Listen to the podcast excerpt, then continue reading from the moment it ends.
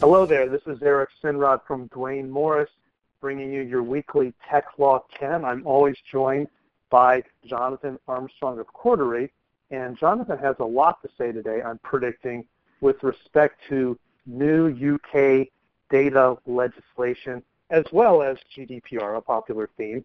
So Jonathan, I turn it over to you. Well, thanks, Eric. Um, yes, it's true. Uh, we're doing this on the 24th of May, and yesterday the UK legislation passed on data protection, data privacy. And this goes hand in hand with GDPR, the EU-wide legislation, which goes into force tomorrow, Friday, 25th of May. Now, um, as many of you will know, you probably had to be uh, asleep not to know, GDPR changes the data protection regime across the EU. But countries were given the option of also introducing additional laws, and some bits of GDPR require national legislation as well, for example, the age at which a child uh, is able to consent. So there's still, whilst GDPR applies across the EU, there's still the opportunity for local variants.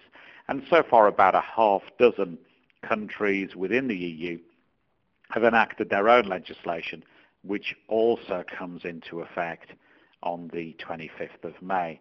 Now, the UK's legislation is hot off the press. It's a huge piece of work, probably about two inches thick when you print it out, and so it's Tech Law 10, not Tech Law 5010, so we won't be going through all of that today. But this is the third piece of specific data privacy legislation that we've had in the UK. We had legislation in 84, uh, 98, and now 2018. There are a couple of things for those avid GDPR watchers that are a bit unusual. First of all, the plan was under GDPR that the obligation for an organization to register with a national data protection regulator would be abolished. However, the UK have seen the loss of revenue that this would entail, and they've decided not to go with that aspect of the GDPR regime. So the registration requirements still exist in the UK, but not in uh, the rest of the EU as yet. So if you have people, premises, or equipment in the UK, you're likely to want to check your registration now and if you're not registered, you probably want to take advice on whether that needs to be done and whether that's better to do under the old regime. You've got a very limited window to do that or under the new. And the other thing that we could perhaps have a quick chat about, Eric, is new criminal offences. Now, the UK has, uh, as you know, the UK is the lead regulator on the Cambridge Analytica Facebook investigation and they have looked at some of the powers that the Information Commissioner, the data regulator, has, and some of those get enhanced partly as a result of experience in that investigation. And we have effectively three new criminal offences in the legislation uh, w- which apply uh, from now on. The first is an extension of an existing offence of unlawfully obtaining data. And the extension is that if you refuse to return it when the data controller, so the person who probably gave you the data, asks for it back, then you cr- create a criminal offence. So as an example, this could happen, let's say, in an internal investigation where you've asked, let's say, a supplier for details of which of its employees were in a certain place at a certain time for your investigation. That supplier asks for the data back if you don't return it, you could create a criminal offence. There are defences to these offences, but uh, you'd need to be careful in cases like this when you're unlawfully obtaining data or whether you've got data legitimately and somebody asks for it back and you don't return it. There's a second brand new criminal offence effectively of re-identifying anonymized or pseudonymized data. So this might happen, for example, on a website where you have clickstream traffic that helps you sell if you're an e-commerce site or pay back Google if you're on a pay-per-click uh, deal. If you get anonymized data or pseudonymized data, that's data with the identity of people stripped off it, and you try and work out who the individuals are behind that data, then you could cr- commit a new criminal offense. And the third new offense is effectively altering data to prevent disclosure to a data subject after a data subject has made a request. So you might know that under GDPR and under the UK Act, there are a whole host of new rights that individuals have. There's an extended right to make what's called a subject access request to ask for the data that's on them. There is a right to uh, port their data. So let's say, for example, they're with a electricity company and they want to move to a different electricity company, they can port their data across to that new provider. And if you destroy data so that you don't have to deal with their request after you've got a valid request, then again, you could commit a criminal offence. There are some defences to this new offence, what's called the Section 173 offence, if you're doing routine data cleansing. But organisations obviously will need to be very uh, careful about this and probably treat subject access requests as litigation holds uh, in the US environment and freeze uh, their data to, uh, as Whitney Houston might have said, one moment in time so that they're able to respond quickly and comprehensively to that request. So these are just highlights of what's a huge piece of legislation, roughly three times the length of GDPR for those who've read GDPR. Uh, so that's maybe coming in at around 600, 650 pages of legislation together with the uh, attachments, etc. Huge piece of work. I'm sure we'll return to it. But they're my potted highlights from the first couple of hours. well done, sir. Well done. Well, you know, we're well over uh, 200 podcasts, and I still learn something new about you every time. I, I never knew you were a Whitney Houston fan. but I do, if you don't mind, and I know we're trying not to make this Tech Law 5000, but I have um, three questions for you since you're obviously quite steeped in this. Hopefully you're having some free time with your family besides spending all of your time on this. But my first question is, uh, you mentioned the uh, potential criminal offenses. Can you very quickly tell us the types of penalties that one could be subject to for such criminal offenses? That's my first question. Well, the theoretical penalties are high in practice, we do see um, the the, the um, offence of unlawfully obtaining data. We do see that in the courts relatively often. Uh, what's uh, going to be called the Section 170 offence, and under the, under the existing UK data protection law, there's a, there's a similar provision.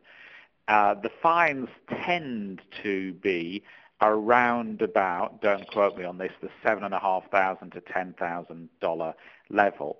And that offence tends to be levied against individuals. So this week, for example, we had a recruitment consultant who left employer A to join employer B, took his contact book with him, and was convicted under what, what will become the Section 170 offence. Uh, there's a lot of these uh, offences committed by healthcare workers who take uh, medical records maybe for relatives to show another relative or uh, share it with a um, uh, a friend or a boyfriend or significant other who works for an accident claims company. So these offences are relatively uh, common at the moment, and as I say, that's a rough uh, fine range. But don't forget the fact that if you are a healthcare worker and you're committed of uh, and you're convicted of an offence like this, the likelihood is that you're never going to work in healthcare again. Equally, if you're in financial services, you're an insurer, you've taken data, you're convicted, you're never going to work in financial services again. So, the, so the, the actual fine tends to pale into insignificance mm-hmm. against the consequences for the individual of being committed, uh, convicted of that offence. It's important to remember that with with these offences, it's not just individuals, companies can be convicted, and any director, officer, servant, or agent, effectively, anybody who's helping running the business in a management context, could also be convicted if the, if the company does something bad. Well done. Okay, question number two. You mentioned the, uh, I believe, newly created individual rights. Do you believe those rights will be actively exercised? Absolutely. The uh, this is sounding rehearsed because I do actually have facts at my fingertips, but genuinely, you didn't tell me these questions beforehand. I did the, not know these questions until you received them. the UK Information Commissioner uh, estimates that in the UK alone, more than 11 million subject access requests have been made under the existing legislation. Now, it's important to remember that under the existing legislation, the company responding to that request is entitled to charge a fee up to £10. Uh, it's not a high fee, but it puts off, from our experience, about 50% of the individuals that make a request under GDPR, in all but the most extreme circumstances, the right to request a fee goes. I think from my point of view, you know, just anecdotally on what I see across my desk, that will at least double the number of subject access requests.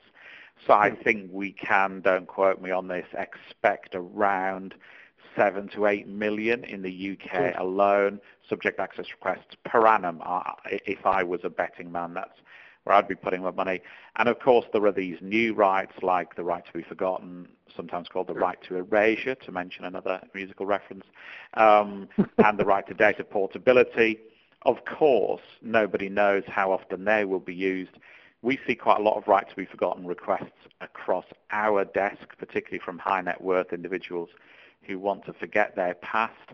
So I would say you could probably add I don't know, at least another half a million, I would think, to that total for these new requests. So they are going to be used significantly. And of course, data regulators are advertising the fact that people can make these requests. In Dublin, there's been a bus running around the town centre commissioned by the uh, data regulator there to advise people of their rights. In the UK, we've had adverts on commercial radio telling people of their new rights, so they will be enforced one more. I will continue with this deposition as I interrogate you in unrehearsed fashion, but you're doing so well. Uh, last one. Uh, what overall, you know, high-level guidance do you have for people in the United States with respect to this new UK data law? And I recognize that you're not you're not providing legal advice, and we disclaim that's not the case. People and companies should seek out counsel um, for specific legal advice. But can you give any general sense uh, what we're dealing with here in the U.S. vis-a-vis the UK data law? I think the main thing uh, as the as the short-term action will be to check whether you need to be registered if you've got operations in the UK. If so, you might want to do that PDQ. There have been issues with the register crashing in the last few days, so that isn't a walk in the park, but but but address that first, I would say. And then it's the usual sort of things around GDPR presentation uh, preparations. So make sure data is secure, make sure you can evidence security, uh, make sure that all of your employees know how to deal with subject access requests because you don't have to make them in writing anymore. You can make them over Twitter, Facebook. You can walk into a store and exercise them orally uh, walk into an office, exercise them orally. So make sure all your staff know that if they receive a data subject request, they need to pass that on quickly, particularly because you want to avoid committing this criminal offence. Um, and uh, I'd also say that they need to look at anything new that they're doing with data. There's this process called a data protection impact assessment, which exists both in the new UK law and in GDPR, that's really helpful in reducing risk. And then the final thing I'd say is there are six principles that appear now almost uniformly across data privacy law in the EU. They haven't changed much from the existing legislation, but they're cut out and keep type principles. Print them out, stick them by your desk, and if you're doing anything with the data, with your data, your customers' data, your employees' data that doesn't match those six principles, then take a moment to think about the consequences. If you do those four things well, you'll deal with uh, with many of the issues that you'd face under both GDPR and the new UK legislation.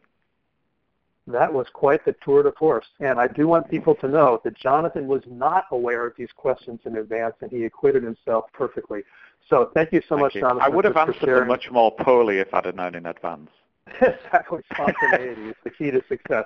All right. This has been your weekly Tech Law 10. I'm Eric Sinrod at Duane Morris. You can reach me at ejsinrod at duanemorris.com. Of course, you can find us on the usual social media outlets. Importantly, Jonathan will give you his contact information right now because he's quite the pro on this subject. Jonathan. Thanks very much, Eric, for those kind words. Jonathan.armstrong at corderycompliance.com. And by the way, no need to send me an inane email asking me if I reconsent. You have uh, consent to email me uh, about these podcasts and about GDPR issues in general. Don't fall into that uh, trap of uh, those silly emails. Um, and we look forward to catching up with you again in a week or so. Thanks for listening. Cheers.